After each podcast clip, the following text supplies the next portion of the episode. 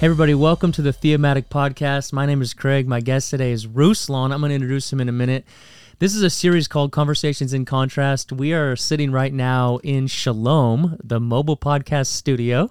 Uh, we're traveling from Seattle to San Diego. And Ruslan, you're actually uh, one of the last interviews that we're doing before we get out and out of here because supposedly there's a hurricane coming. Supposedly. Supposedly. We'll see. We don't live in fear though, do we? but, uh, but we're we're we're finishing up here. We've been on the road since uh, for about a month. And uh, so anyway, to say if you're listening or watching, if you hear background noise, we're in an RV park in a literal trailer. Um, and so, but And you, this you is- guys just just you guys have done a cool job you. with this. This is this is awesome. thank you. This is great. That really means a lot coming from you because man, your studio is so like top notch professional. We've really tried. We spent about a month working on this thing, um, but yeah, we are in a 26 foot long trailer. Uh, but if you're new to this series, just want to let you know what it is. We felt compelled by God to pull back the curtain on pain a little bit. And, uh, you know, typically in our culture, people are putting their best face forward, which isn't a bad thing. Um, but on social media specifically, we feel like we're maybe unintentionally training a generation to look at other people's lives through filters, through the highlights. And so what's happening is people are looking at the highlights of somebody else, but they know the pain and the struggle going on within them. And so they're maybe thinking, I can never do something amazing for God because I know all my stuff. But it, it appears at least like everybody else's life is so good.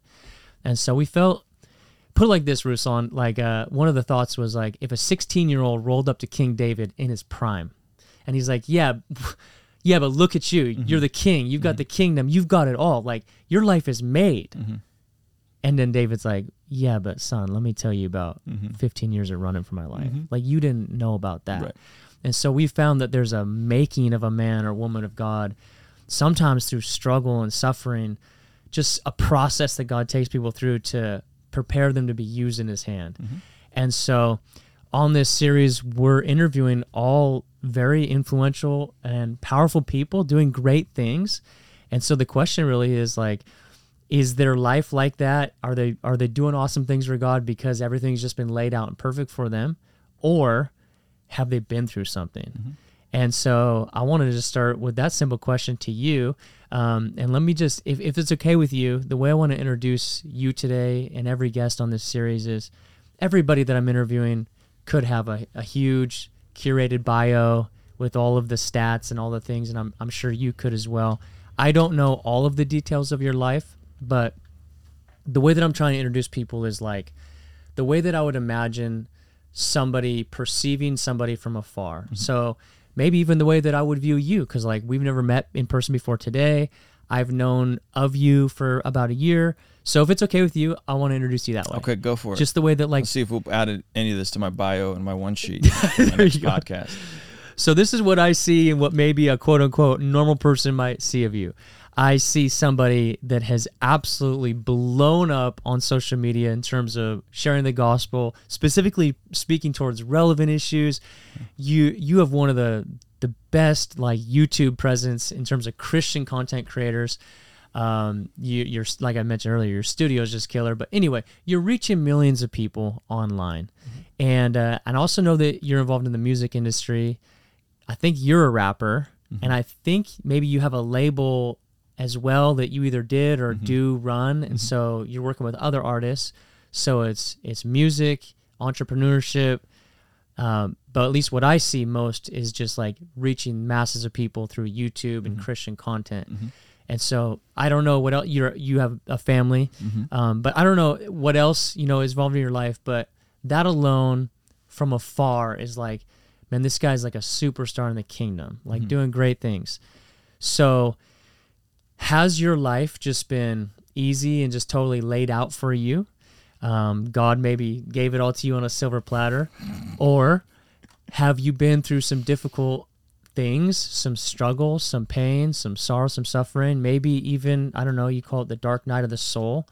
So I don't know, you know, how much or how little you talk about those things, but if you're willing to the degree that you're willing or interested, would you tell us about some of the difficulty that God's brought, brought you through in your life and how that took place? Yeah. I think for starters, you said sometimes. sometimes people have pain. I don't think it's sometimes. I think it's 98% of the time. When people are building something, there's usually a ton of pain and, and struggle. Um, Dave Ramsey would say that the only difference between success and failure is understanding that life is a big pile of manure. and the only difference is either you're you're succumb and you're completely crushed by all the manure on you or you're standing on top of all the manure. Okay. That's the only difference. And I think there's trouble promised to us in scripture that, that there's going to be pain, there's going to be Right, right, suffering. Right. And I think a lot of this generation and a lot of people on social media in general, I like don't they don't want the process. Like you're the the pain and the struggle is what makes the person. So like enjoying going through whatever it is, and it's going to be relative based on what season you're in, right? Right. And so in my life, uh, me and my family came as refugees to America from a country called Azerbaijan, Baku. Really? Part of the Soviet Union. Yeah. So My grandparents were missionaries in I, I would say Azerbaijan, but now I know that's r- not Azer- correct. Az- Azerbaijan. You got to say it right. Yeah, No, yeah. I'm kidding. Azerbaijan. Azerbaijan. Are you saying you moved or your parents moved and then Me you were and born? my me and my parents. okay, so you Mm-hmm. you were born there. I was born there. Uh, I'm ethnically Armenian. My father's Armenian. My uh, mother wa- is either Ukrainian or Russian, but she was adopted by an Armenian family Okay.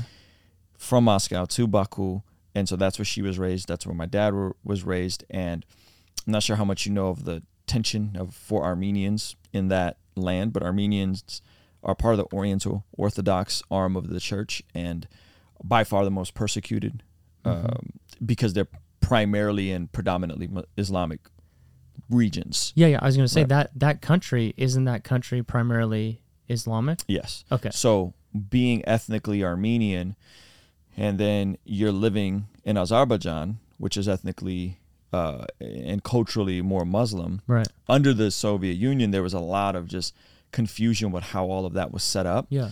and specifically a region. It was like an autonomous Armenian region in the middle of Azerbaijan that the Soviet Union set up, and then all that kind of flared up. And there's also connection to the 1915 Turkish gen- genocide. So, in the 80s, there was the pogroms of Baku, which because of people coming over and saying that there was all this crazy stuff happening by Armenians supposedly hurting Azeris, the Azeris wanted to rally up all the Armenians and get them out of Baku. And so my family was caught up in that. And so there was a, a couple couple really, really, really, really dark days that primarily all the men got out of there first. And me and my mom stayed behind because we're more fair skinned. Most Armenians look more Arabic and, and darker skinned. We were more fair skinned because my mom is Russian uh, DNA wise, Mhm, right? And then mhm. I'm half Russian DNA wise, so I, am I'm fair skinned. And so we stayed behind to kind of settle all the affairs. My dad had left and he was already working in Moscow, so that was creating a ton of tension for their marriage. And so there was a lot of violence and a lot of really crazy stuff that was going on. How old are you? So uh, this is between Like you're do you have physical memories of this season? Yeah, yeah, yeah. I remember, I remember being, I remember living in Baku and us under under communism. We would get like a bathtub of water that we'd have to share, and I remember lining up for food rations. So you'd get your food, and you'd get, you know, this is what you were allotted. You know, um, so I remember, I remember some of that. I remember leaving. And Do you remember what age you were then? yeah, yeah. So I was. This is the the the, the tense stuff is like between the age of like three and six, Okay. and then we Wow. left when I was six. Like we finally transitioned out out of six. But at this point, my dad and my mom are on the rocks. My my dad's working in Moscow because of all this stuff. So he's li- he had moved. He's Yeah. living in Russia. he's he's living in Moscow, Russia, yeah, and then we're in Baku. So like he would travel back and Okay. forth. Um, so their marriage is rocky. They both kind of have other people involved, and they come to America. And six months into coming out here, I discover these letters. So I'm six. I discover these letters with these like lipstick kiss marks on them, and I'm like, oh, my mom is writing love letters to my dad Of course. What other context would you have? Yeah. and they came to America as like this is a fresh start. We're gonna give our marriage another shot. Was it here in Southern California where you landed? San? Diego, yeah. You guys Yeah. moved So we were like directly the first Baku uh, family from Baku, the refugee family that came over here. Okay. There are other people that came, probably came from other parts of the country, but we came here. this is like in the 80s or 90s? This is 91. 91. 91. So my mom has these letters. I discover them. I bring them to my dad, and I'm like, "Oh, look, this is sweet. Like she wrote you these letters." And then he reads the letters, and they're they're to her boyfriend back in Baku. And so that was like the straw that broke the camel's back. Like he, so he leaves, and uh-huh. a couple months later, he brings his girlfriend out. Uh, they get married, and have kids. My mom uh, leaves. My mom, you know, she can't she can't work. She's she knows she's the only one that kind of knows the language, and so she spirals into like a dark depression of like alcoholism, and then just dating uh, really kind of trash dudes that were like abusive to her, you know. And then my dad is attempting to be in my life, but she's also making it very difficult. And uh, Do you have he- siblings? so I'm getting there. Okay. So my dad, I'm an only child of my mom and Of my dad. okay. Yeah. So my dad remarries, and they have twins. So I have a younger uh, brother and sister, and then a couple years later we had Nastya, who's my youngest sister. Uh, so she's so they're they're like eight years younger than me. So but when I'm eight, he has new kids. Okay. And so the tension of like my mom making it extremely difficult for him to come around. I remember one time he came around and my mom's boyfriend and my dad got into a fight in front of me. And it, and it was and it was crazy that, that like I'm watching these two dudes fight, you know, and I'm like, Like cheering fight, fight? like a like a fist fight. Okay. Yeah, like they're going at it. And my dad was winning and my mom took off her heel and and cut my dad's face. Like like hit my dad in the face with the heel to jump in. To defend her boyfriend. defend her To- or help her. Yeah. Yeah, and that was you're like you, like, so and I'm like, like, I'm like 8 or 9 at this. And so at this so my the cops come, you know, and I'm like my mom's like tell t- don't tell them that I did this. I'm like my mom's telling me to lie to the police. And so anyway, this created this tension between my dad and my dad not wanting to come around because of all this drama and uh, him having a whole nother family that he now has to care and provide for. And so then it just becomes a typical like single parent household. Dad's not in the picture. can I Uh, ask, are you, are you, or you, are you guys Christian at so this point so through Arm- this process? It's it's tricky. Armenians are th- the oldest Christian nation. We didn't have a written language until we wanted to translate the Bible Right. thousands of years ago. right. So we're culturally Christian. Yeah. If you were to ask my dad and my mom, they would say we're Christian. Right. The issue is there one, it's the Oriental Orthodox arm of the church. So it's high tradition, high sacraments, high uh, When you say Oriental, just I'm just curious now. Yeah. Is that different than Eastern Orthodox? Eastern. There's, so so there's four main arms of the church. There's, there's more than that, but the main arms of the church are the Catholic Church, Yeah. the Universal Catholic Church. Yeah. The first split was like the Assyrians, and then the second split was the Oriental Orthodox around the year 460, and so that was the first schism, great schism. And so you got the Ethiopian Orthodox Church, another Assyrian Church, the Armenian Orthodox Church, and the Coptic Church that split from the all, Catholic Church. all before the 1054 Great Schism. Yes, way before East that. and the West. Yes, Oh, exactly. So there was a schism first. In, in There's a few smaller schisms Yeah. before the Great Schism. yeah, so so Okay. so it, I mean, this is a pretty big deal back then. This is, Yeah. So so this schism happens around 460, and then the yes, the Great Schism you're thinking about is the Eastern Orthodox Yeah. and Catholics, and then obviously the Reformation. Yeah, of course. 1500. So yeah, so they're uh, the, all these churches are like in very persecuted areas, and then you add communism on top of that, Right. and so then it becomes even more complicated to practice your faith Yeah. right so they would say they were christian. They would they would they would openly profess to be christians but in terms of like we never had a bible. We never went to church when we were kids. Okay. like there was nothing like that. So there's When not came- like an experience of like a, a relationship with Jesus No, per se no, in no, those years of your life and your family no life. no Okay. but when we came to america the hub of the refugee community was the armenian church. Okay. So that's when we started going to church. But my mom didn't want my dad to leave, right? Even though she kind of, you know, kind of caused a lot of this. And my dad wanted to get remarried in the church. And so the church remarried him, but he, I, her claim is that he technically never divorced her.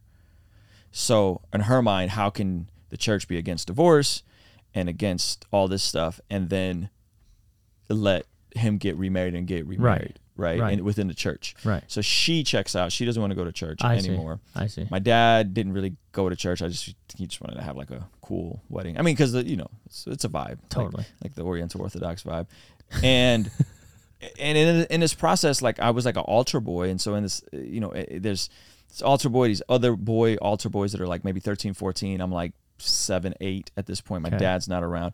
Long story short, these kids molested me, and it was pretty bad in that just the exposure to the gay porn and like they are rea- reenacting the stuff in the videos to me. So that was like a huge like like boom like and then my dad's like all of a sudden coming around he's like is this stuff true and then they like flipped it and made it seem like I was the instigator of the entire situation. So now like the community, this like refugee community oh that's Oh, now it's not just us, it's like, you know, probably a dozen families, a couple dozen families are like, "Oh man, like this kid is bad," you know, and this kid is Really? gay and all this crazy stuff. So, you got my dad not being in the picture, which probably caused the lack of supervision or contributed to it, right? Because now my mom's dating all these weirdo dudes that like beat her up and fight with my dad. And then you have the sexual assault that happens repeatedly. And then it coming out and the way it came out was just really dark and, and just gaslighty. And uh and then that sets me on a trajectory of like trying to be this like tough guy in my neighborhood and uh the, there was a handful of Armenian families and then like the rest of the neighborhood was like black and brown folks and like maybe one family right so I'm just like this is at the height of gangster rap this is at the height of all this stuff in the 90s so I get swept up into that and that's how I discover music that's how I start making music Okay. and uh This, is like Tupac, Dre, Tupac. Oh yeah, Snoop, Tupac. I. I went and saw when I was eight or nine years old. Our community, like we lived in a complex, and so the apartment complex manager, her name was was Cherie, and she took me and I became really close friends with her son Steven. She took us and her boyfriend at the time took us to see Snoop and Dre at the San Diego Sports Arena, and this mm. couldn't have been later than like 92, 93. wow. And so I'm like eight years old, maybe, on like some dude's shoulders, like, and there's like Dre and there's Snoop, and there's not a lot of kids there, and Right, definitely not a lot of white kids there. Right, right, right, right. you know, so I'm just like standing out like a sore thumb, and it was crazy. Like I'm, you know, they're they're smoking, drinking, highly gang activity. So this is this so this becomes my environment.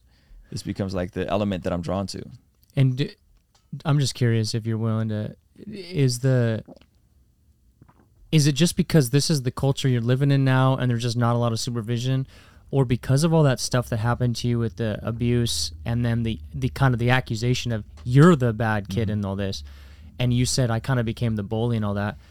Was it like this mechanism to like prove that you're not what they're saying that you are, or just to like No, I, I- I don't think it was that deep. I think it was just, I just, just at this point, I'm just going to rebel. okay, Right? It's Okay. just, this is, this seems interesting. Uh, I don't have guidance.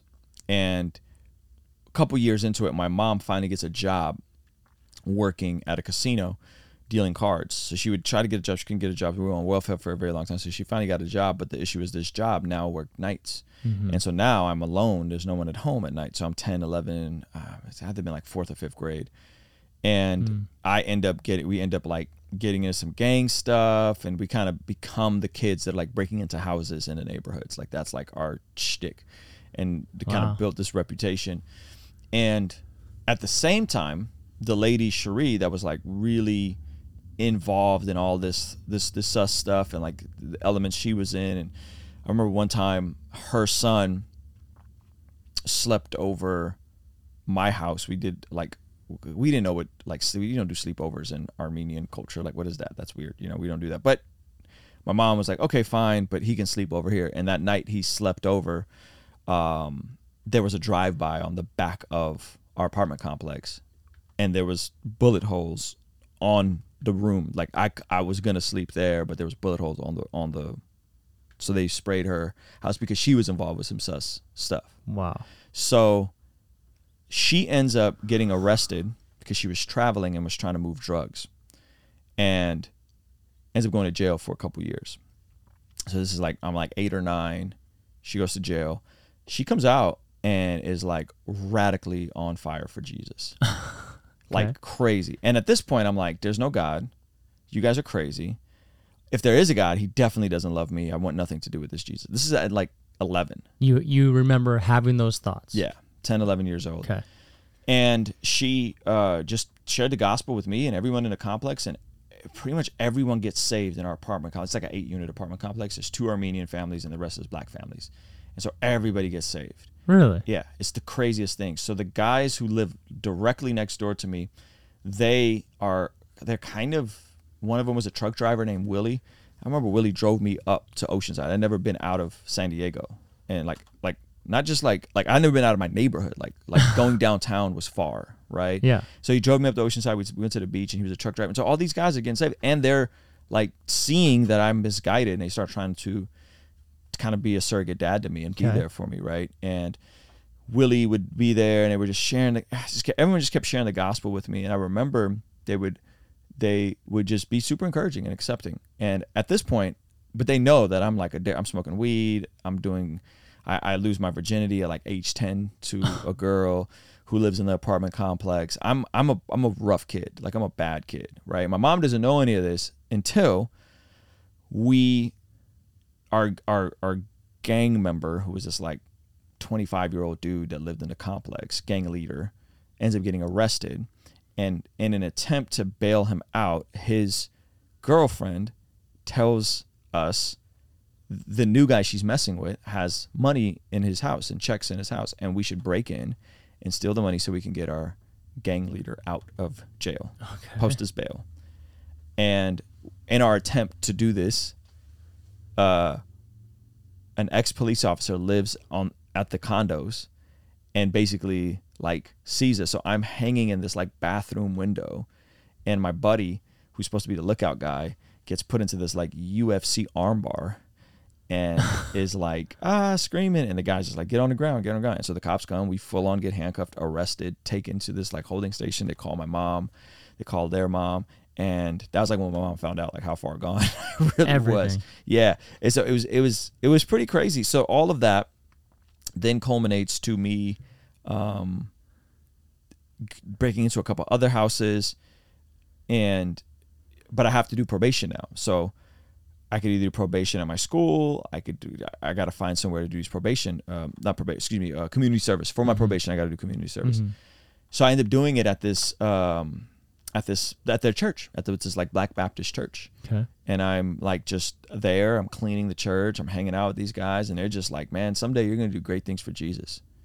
And I was like, is this after the the people were preaching the gospel to Uh-huh. you? This is like but years. before you're like yeah, this is- surrendered. yeah, yeah. This mm-hmm. is nowhere near me being surrendered. Okay. This is years Okay. ahead.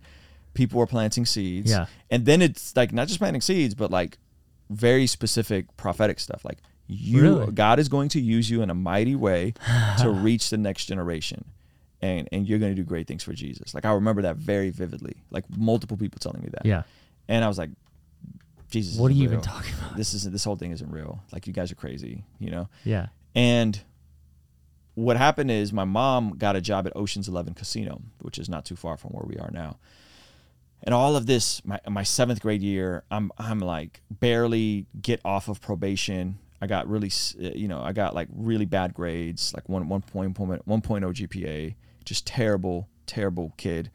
Barely got the community service hours done, and they like my lawyer was like, oh, it's because he got the stomach virus, and that's why his grades are so bad, you know. So they let me off probation, but I break into another house, and then this time they know like we're the kids that do it. They can't prove it, but they know. So they're sending people to uh, to my apartment complex. Like they're sending people with bats to like they want to get us, right? And so it's like I'm there's that, and then there's this kid at my school, Samoan kid, that that I was like friendly with. I was friends with, and he one day brought a gun to school, and he was like, "Hey, you know, I got a gun," and I'm like, "No, you don't. Like you're full of it." We weren't playing with guns back then. Right. Like, that was probably the saving grace. Like we didn't have firearms. I maybe saw a gun once or twice. He brings a gun to school. I was like, "You're stupid. That's not a gun." Then then the next day he's gone. Like we just we don't see him. I get called into the principal's office. They bring me in and they're like, "Hey, uh, this kid said that you gave him the gun." And I'm like, I didn't even see a gun. Like, what are you talking about? And he's like, well, you know, you were on probation. You have this reputation, you Huh. know? And I'm like, in the principal's office talking to two grown detectives. And they're telling me that, like, yeah, man, like, it, you sound like the guy for this gun. This is what he's saying. And I'm like, no, no. And I, and I remember being a kid, like, standing up and yelling and cussing out the, the, pro- the officers, the detectives, like, this is not my gun. Run the effing f- fingerprints. You will not find my fingerprints on the gun. And he's like, we're going to run the fingerprints. We're going to make sure that you, you know, you're going to, all this crazy stuff. So long story short, I'm dealing with that. There's these other dudes trying to beat me up for breaking into this other house. And then the next day after that, this dude shows up to school with a, uh, wh- wh- while I'm leaving, school's done. He meets me on El Cajon Avenue and he, and he has a, he has a knife and he's like, why did you swi- snitch on me? I'm like, what? Like, what are you even talking about? And so he literally hurls at me with this knife. And thankfully, he was a fat Samoan kid, and I was fairly athletic. And so I just made a beeline and ran down El Cajon Avenue. and and and I'm not exaggerating. Like right within this window, like that same week, we moved to North County, and we moved out of that neighborhood, okay. and I got a fresh start. And I was like, it, it just, it was like everything was building up and culminating to like Yeah. something was going to happen. Yeah, if you had So- stayed there, some something. I was gonna- either going to get beat up real bad or worse. Like, Yeah. But something was going to happen. And so we moved to North County. Um, I'm like, all right, I'm done trying to be a tough guy. This is a new start for me. I'm just going to be the basketball guy. Like I'm going to Okay. be the professional basketball player. I'm going to go to the NBA. They told me I could do anything if I put my mind to it. Gonna be professional basketball player. Yeah, what are you like six foot? Five? Uh, no, I'm not. I'm five ten and a half. there you go. Muggsy Bogues did it. But, uh, I'm gonna do it. But I'm pretty tall for my age at that time. yeah. Okay. and you know no one no one sits you down and like has the like the real conversation Yeah, like yeah. hey man like But at least it was something positive to redirect you. it was something positive Okay. but it definitely caused a degree of delusion and then i remember my my mom's boyfriend new boyfriend sat me down and was like hey like you know there's this thing called like genetics right and i was like what are you talking about no like i could do anything he's like well you know our our armenian people like we're not really built for the vigors of basketball like we do better at like sports like chess and and table tennis you know Okay.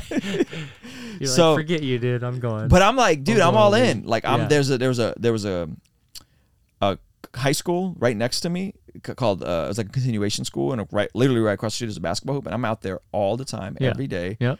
shooting. Yeah. I started lifting weights at the time. Like, ev um, I, this is going into eighth grade. I don't know how I was even able to go to middle school here because my grades were so bad, but somehow I got into eighth grade and I, st- I just got super serious about basketball. And I remember finishing eighth grade. My GPA was a 1.0. My GPA eighth grade, the end of eighth grade, was a 3.8.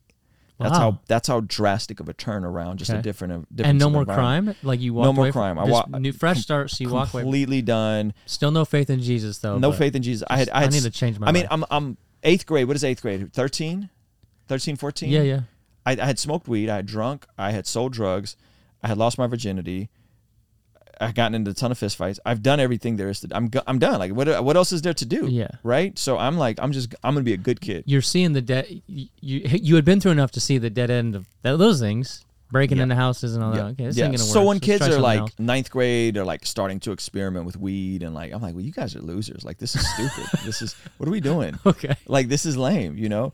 And so I start high school, start dating a girl freshman year. I'm still playing basketball. I'm starting to pursue music because I was on a basketball team and I would just freestyle and they were like, dude, you're good. Like you're good to just kind of we're walking around freestyling. You're like really good. You should do this more seriously. A friend of a friend had a computer. We went over there. I did some demos, and then I did like a talent contest. at- threw it up on Napster. I did. I I'm did. I, no, I did throw some stuff on Okay, there you go. MP3.com Yeah. was was the thing. That was like the SoundCloud It's before fun SoundCloud. talking about people li- living in the '90s. Yeah, man. Kid, none Yeah, these kids 90s know are- nothing about that. So I ended up winning this this this like talent show at Brengle Terrace Park, Okay. which is exact right where I live now, right by Brengle Terrace Park. And I meet a girl at the show because I was like, all of a sudden I had like clout, and so I started talking to this girl, and, Okay. and she, uh, her family went to church, and so she was like, hey, like, you know, if you want to hang out on the weekends, we can, but only if you go with me and my family to church. Okay. And I'm like, at this point, I've made some good decisions. I made some choices that were better, but I'm still like an atheist. Yet, I'm listening to Tupac and DMX. Mm-hmm. And Tupac kind of generally talked about God, but DMX would have these prayers at the end of his albums. Right. The albums would be awful. It'd be Yeah, a, content terrible content, Terrible content. He's talking about just the most grotesque things. Yeah. And at the end, there's a prayer and like a song to Jesus. So I'm like, well, if DMX can go to church, like, all right, like I'll go check this thing out with you. so I go and we we we we had a you know break uh, on and off type of relationship, but I'm still going to church. So I kind of I get my car my sophomore year, and I start dating this other girl that's a Jehovah's Witness. So I'm like back and forth between these two girls, and I'm exploring the faith. I'm talking to the Jehovah's Witness girl about her reasonings for the scripture and the watchtower and like understanding their view of Jesus being a God but not God Almighty. And then I'm talking mm-hmm. to this other girl on and off, still going to church. And I was basically in a spot where I was like, Jesus is the Son of God, he's not God. And but my music isn't clean. Like my music's pretty vulgar at this point. And this was a two year process of like wrestling with this stuff. And again, God in His providence, I'm working at Pizza Hut, and working at Pizza Hut. You still a teenager? um, so I lied on my application when I was 15, and I said I was 16, so I can get a job at Pizza Hut. Okay. I I changed my birthday. And so at 15 and a half, I started working at Pizza Hut. And I worked that job for a couple years. And while I'm working that job, my manager and our like head delivery driver were like devout Christians. Okay. And I'm externally processing this with them. And they're like, yeah, no, Jesus is God Almighty. Like, Jesus is not the Son of God. Like, your Jehovah's Witness girlfriend's wrong. Your Muslim friends are wrong. Jesus is definitely God Almighty. So I'm like, all right, well, how do you know? And they're like, you just like read the Gospel of John. And I'm like, oh, I'm like dabbling, but not like I wasn't a great reader because English is my second language. So like I really didn't know how to read until I started reading the Bible, really. So they gave me this book called The New Evidence That Demands a Verdict. It's Okay. a book about this thick by Dr. Sean, uh, Dr. Josh McDowell. Oh, okay. Yeah. So I start reading that, and again, through a two-year process of wrestling, I finally land at like, oh, Jesus who He says He is. He is God Almighty. All right, and then I, I started trying to convince this Jehovah's Witness girl that she was in a cult, which ended that relationship. And I go back to the other Christian girl, but now she's a mess and she has all kinds of issues. And so me and her finally break up, and then I start. I, at- when we finally broke up, it was the end of my junior year. I finally like surrendered my entire life to the Lord, like everything. And I remember going to Miles Ahead Crusade, Fourth of July. In What was the crusade? the Mi- Miles, you know Miles McPherson is. He's a he's Yeah, I a just interviewed him yesterday. yeah. So you know Miles. Yeah.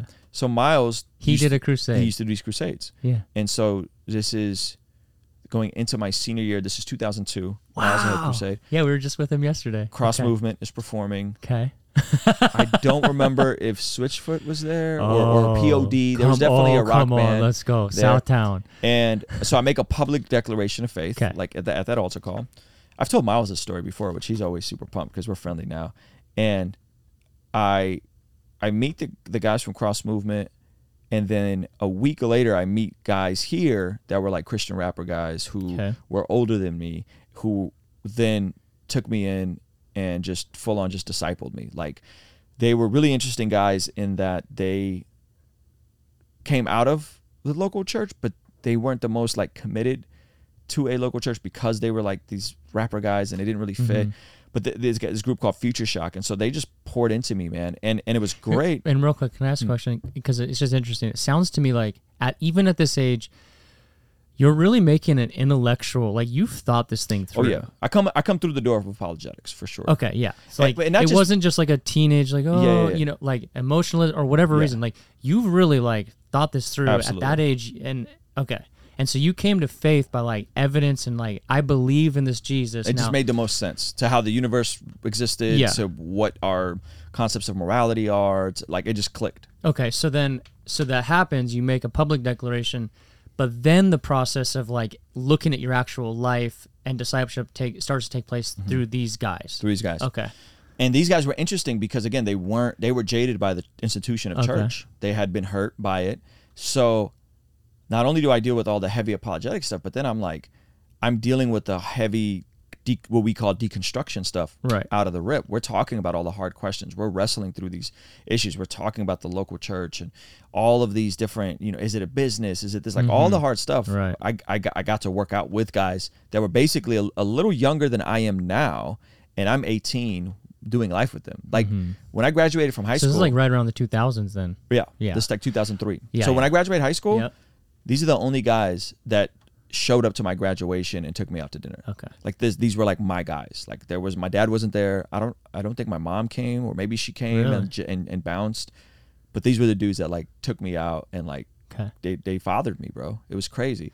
There So- was an interesting version of what we call deconstruction now Mm-hmm. happening in those years that a lot of people don't know about, like Yeah. the emerging church. Oh yeah. Oh yeah, all that. all of that was All like that. a interesting, like what? Yeah. Yeah. Yeah. And so and so I'm finally starting to kind of get settled in, but I we weren't talking about mental health. We weren't talking about anything. So I'm I'm like going to, to, to church and dealing with these things and we started a ministry right right after this moment. Like we started a ministry, they're kind of helping me and I'm just like trying to reach all my friends at school and we would do like a Bible study slash open mic and I would just because I worked at Pizza Hut, I'd get free pizza or they would give me discounted pizza.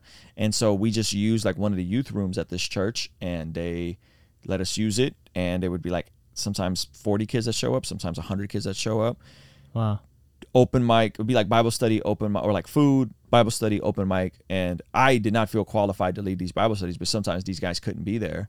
So I'm just like brand new saved, 17 years old, going for it, dude. Thrown into it. Yeah. And, and and and I had this '87 Toyota Celica hatchback, and I would we would cram six seven kids in there from my high school and take them to church. yeah. Six months into that, the senior pastor finds out we're doing this ministry, and this is not a, a, a cookie cutter clean ministry. These kids are these are rough kids. These are kids that sometimes a lot of them showing up smelling like weed. Sometimes there might be a rap battle in a parking lot where there's profanity and potentially almost a fight. And the the senior pastor hears about this whole thing, and basically without any notice, like shuts this thing down and is uh-huh. like, like this is not a part of our vision. These are not the people we want to reach, and doesn't even let us have our final gathering to like tell everybody. Wow. And thankfully, one of my mentors was already praying that we would transition to another church that we connected with. So we had this nice seamless transition, and we continued the ministry. We did we've done a ton of concerts and all that. It was it was great. It was like an open mic type thing, and uh, bridging the world between like art and church and media and, and music and all the all these different elements. Okay. And it was it was super cool. And so I'm releasing music a bit more professionally. I put out my first album in 2004, and and the week of my album coming out, uh, really interesting thing. My buddy was my, my one of my close friends. He, he was he was on three songs on the album. He uh, catches pneumonia. He's a heavy set guy, hmm. and so he catches pneumonia, and we are like praying for him, but we're also having this like, hey man, you got to get in shape, bro. Like, Yeah. you're, you're like you're 400 pounds. Like this is this is not cool. Yeah. He's like, I know, you know, and like start. And I remember like him, like we were us having Bible study and him like kind of hunching over and leaning over and just struggling. And so like the next day, he's like in the ICU Wow. and we're going to visit him and he is he's just going through it. Like he's not he's not he's, he's not well this is the month of may. And we would show up every day we'd pray for him we'd read him the bible. He would be awake but he had the tubes so he couldn't talk to us. Mm-hmm. And so we're like believing for healing you know? He's Yeah. 20 i'm 19 at this point. and dude like the week of my album release coming out we're throwing this big concert at the church like he dies at 20 years old. And so now From pneumonia. from pneumonia. Like, you know, now it's like, whoa, God, you why didn't you heal him? yeah. So now I have to deal with all that, right? And I remember Right. speaking at, at the memorial service and uh so like I just I had to deal with the heavy stuff front first. I had to deal with the apologetics. I had to deal with the church hurt. I had to deal with the why why would God take my best friend from me? You know, Yeah. this makes no sense. All that stuff like got sorted out, but I I I dealt with it intellectually. I didn't really deal with it from a practical standpoint. And so I'm here doing the cool ministry stuff and music's starting to take off, but like I'm still looking at porn. Like I'm still I don't really know how to process feelings and emotions well. Mm. Like I don't I uh I, I could shut down, push people away, or I can get so harsh that like people don't want to be around me. And so I Mm. w- w- kind of just wandered in in the practical aspects of the faith. Like there's practical, tangible things that when you read Proverbs or you read Ecclesiastes or you read the parable of the talents that are like, oh no, no, this is this should look different. And that was a struggle. And so it all culminated where 2008, uh, me and my me and my girlfriend, who is now my wife at the time, we dated for four years, um, and so we're getting married 2008. I have a job at the YMCA working at their studio. Um, I'm getting like I don't know 35 hours a week doing like engineer work, right? So it's like music related. I'm still Okay. going to school. My wife is finishing school. and She has a part time job. And then like the economy just completely tanks. Right. So my hours at the YMCA get cut from 35 to 15. My uh, my wife can't find a full time job with, after she graduates in 2008. I still have some school left to do. No one's really booking us because we don't make like cookie cutter Christian rap music, and so the the the kind of rock bottom moment in a way was I, Uh, a couple years prior, prior I had co-signed on a condo with my mom. We bought this like condo in San Marcos. This is at the peak of the housing bubble, and me and my my wife couldn't afford to get our our own place, mm-hmm. and so the first year, like nine months of our marriage, we're like living with my mom mm-hmm. in this condo, which was like completely humiliating and embarrassing. My mom's an alcoholic. She smokes in the house. My wife, who's like doesn't really get along with my mom, you know, Wow. and well, my mom doesn't really get along with my wife. They're much friendlier now and in a great spot. But it's like, dude, you know, like this is a mess. You know, this is a mess. Like, and I didn't have the tangible, like practical skills of like knowing how to go in the marketplace and earn more money so that I don't have to go through that.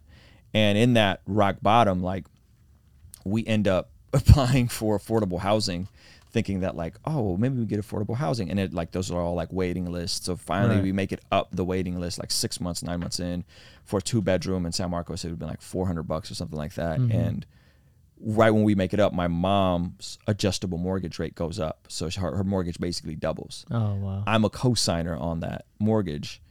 So You the so the place go. is now in foreclosure. So when we finally get approved for a place i have a foreclosure on my record Oh no. or have like it was maybe it was in an official foreclosure. It was like ten months of like no payments basically. So the loan you had was like literally the quintessential problem of that bubble. Absolutely. In 07, And oh and I remember she told me like her mortgage went from like twenty three hundred a month to like forty five hundred a month, Insane. like virtually overnight. And Yeah. there was no relief. There was she No. tried to refinance it, but No. there was nothing. So we are living with my mom, and then so finally a year into it, we just scrape up every dollar we have, and we just get like a regular two bedroom apartment. I think it was like eleven hundred, twelve hundred dollars. We just finally move out. with all of you, or, or just you- me and my mom. Just you and, um, excuse me, you just, and your just, wife. just me and my wife. My Okay. mom stays in the condo for like another year and just doesn't pay anything oh yeah. Until they finally boot her. until they finally gave her like a ca- cash for keys type of thing. And so all this is Wow. wrecking my credit. All of this is Ah. like completely destroying everything. And now me and my wife are like, okay, we got to start doing things different. We got to start thinking about financial literacy. And so we discover like the Dave Ramsey baby steps and all this stuff. And we're listening to Dave Ramsey. We're getting out of debt. We had about forty thousand dollars in debt. College student loans, brand new car payments because we needed a reliable, Right. stable car, all the stupid stuff. Yeah. And halfway through this process, I'm getting these letters about a judgment against the HOA fees that my mom didn't pay. But they're sending them to me. They're not sending them to my mom. And I'm like, I haven't lived here in a year and a half, two years. Like, what do you guys, you know? And my, my name was misspelled. I'm like, you guys, this isn't even me. My name is misspelled. well, halfway through this Dave Ramsey process, we had just paid rent and we check our accounts. All the money's out of our accounts. So, so they got a judgment against me because my mom didn't pay twelve hundred dollars in HOAs. That judgment went to five thousand dollars. They cleared out our accounts. I think we had maybe three grand in our account with our emergency fund. Thankfully, we had just paid rent, and so now our accounts is levied. We can't put any money into it. So my wife has to start a separate account just in her name, and I'm signing over my checks to her so that we can at least have a separate and just so they're not pay the bills. it. So they're not taking it. Wow. So I find out there's this five thousand dollar judgment. I can't do anything about it. I can't settle it. Then I pull my credit. I find out that there's the foreclosure, which which was eventually going to fall off, right? But in in that, I find out that there's a second mortgage that doesn't fall in line with the foreclosure. That when you have a foreclosure, they only foreclose on your main mortgage. If you have a second mortgage, and they were doing these weird deals where you could have multiple mortgages, which is like crazy to think about. so the second mortgage was sixty thousand dollars, What? and it was on my credit. So I'm like, we have over hundred thousand dollars in debt. Oh my. Like this, I'm gonna have to file for bankruptcy. Like this is it, you know. And How old were you at this point? so this is maybe two years into being married to 25, Okay. 26. Any kids yet? No kids. Okay. So I'm like, dude, this is this is this is crazy. Like I'm Yeah. gonna have to file for bankruptcy. Um, and and so what we ended up doing was, so I listened to Dave Ramsey show, and then I remember an episode he was like, just you know, if the debt's old, and, and it was at that point. So this is maybe like she stopped paying the mortgage in like 2007. At this point, this is 2010, 2011. So this is gonna fall off anyway, right? A couple years in. So I called them and I'm like, hey, like I want to settle this with you guys. You know, I want to be honest and settle it. Like I'm Mhm. responsible for it. I, I pay off the five grand thing, settling with them. So we end up, by the grace of God, we settled. I don't know how this. This is a miracle. We settled on that sixty thousand dollars for a thousand dollars. What? Yeah. So that more that second mortgage falls off my credit. Not excuse me, this fall we settled with them. We sent them a thousand dollars. We got it in writing. Sent them a thousand dollars, and then that was settled. And then we ended up paying the rest of the forty five thousand dollars in debt. Paid the rest of that off in like eighteen months. So we're completely debt free. Wow. So in this journey to be debt free, now we learn about budgeting and savings and emergency funds and all of these different things. So right when I got debt free, it was the end of 2012, and my I ended up getting a job at my church because I wanted to be debt free before I went into ministry. So I got a job at my mm-hmm. church. My wife was working full time. I get a job at my church. We end up tra- doing some traveling, and then like right after that, 2014, my son is born and I um yeah, and then that's kind of the, the year after that is my wife tells me like, "Hey, I think you need to quit your job and pursue music and go do this Wow. go do this music thing full time." She was a stay-at-home mom at the time. So at this point we're like, "Okay, well we want you to come stay home. We don't want to pay for daycare like we, you know, we we we could figure it out." So I'm working at the church and I'm doing music and it just got too much. And so she ends up telling me like, "Yeah, you should you should put in your 2-week notice. Like Wow. come come come and try try this music thing." So June 1st, 2015, I quit my job.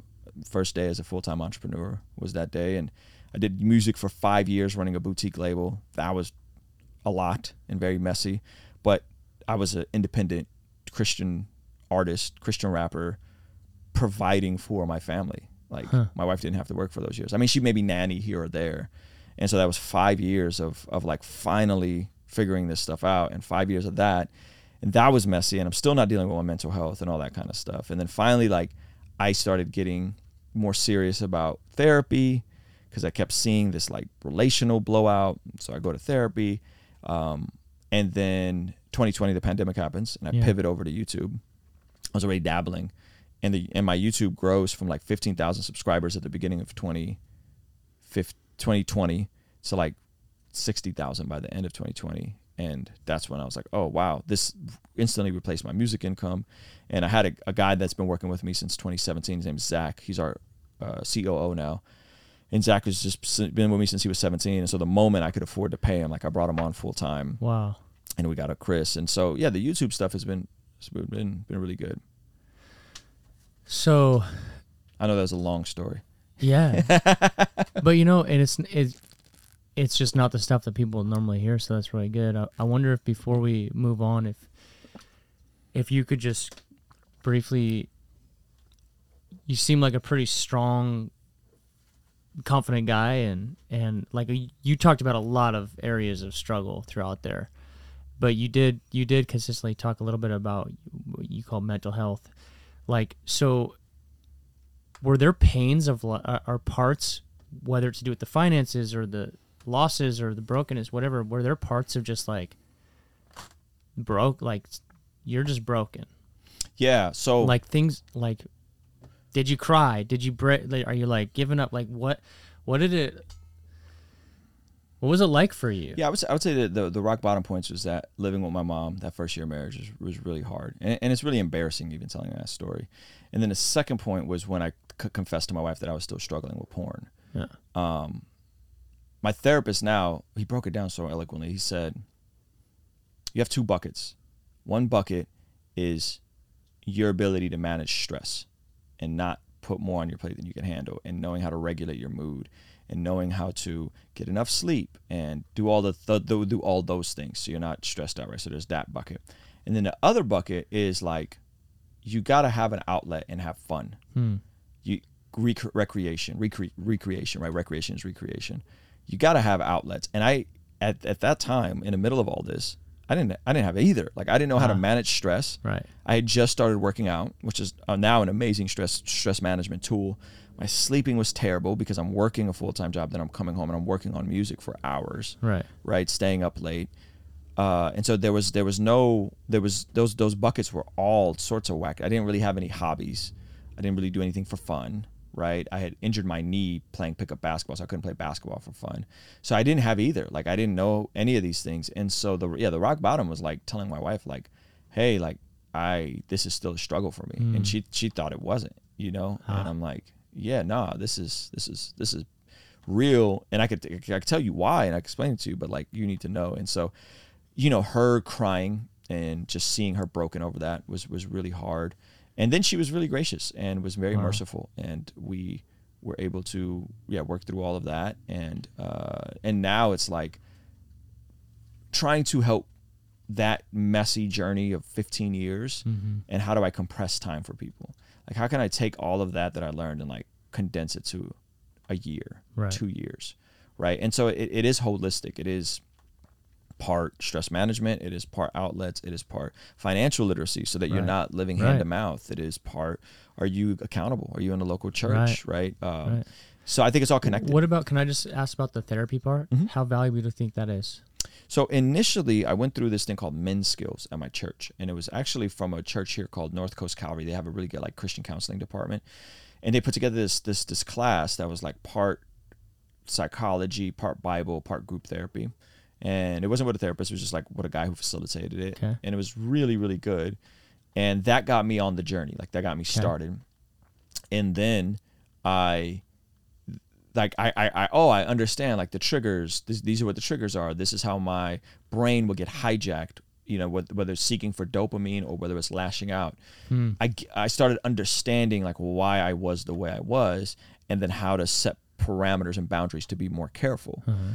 And then like that then directly led me to like okay I got to make a health transformation. So I got to like go to bed when my wife goes to bed so I could get up early and go to the gym so I can like get the dopamine I need to la- to last me through the strength training. And now I have something on work. So it's like 2016 and then 2018 is that happened then a little after that maybe 2020 is when I connected with my therapist now who's amazing Dr. Rudy I went through like Do you think that's a valuable thing for people then? I think if, if you have like trauma, like serious trauma, and I don't mean like you, you get sad, right? Like because everybody can get sad. Uh, You something bad happens, you should feel sad if you're if you're human, right? Yeah, yeah. Uh, but that, I think if you are dealing with like, oh, there's sexual assault, there's like like you, I ended up finding out through my through my insurance. I went to a therapist through my insurance who wasn't good. But I ended up finding out I had onset PTSD from all the Mm. stuff in my childhood, which Mm-hmm. would then cause all the relational issues and you know, and so like I think having words, like having words to articulate that and not letting it necessarily define me, but just knowing that like it's like your mind is like a car, like it needs fuel. It needs the oil changed. Right, right, it needs right. the tires changed. And your mind is is like that. And so be, I would say if people have legitimate trauma and i mean like not someone hurt your feelings and made you sad like Right. actual trauma yeah i think therapy with a christian therapist would serve a lot of people well Cool. Well, thanks for sharing all that.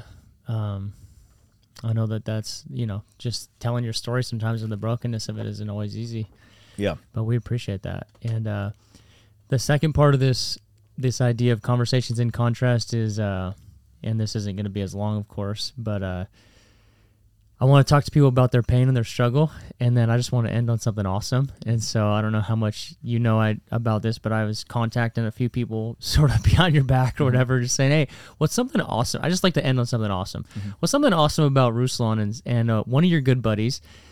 He said something, and so I thought that's really unique. And so I don't know how much you feel comfortable talking about this or not, but he told me about it.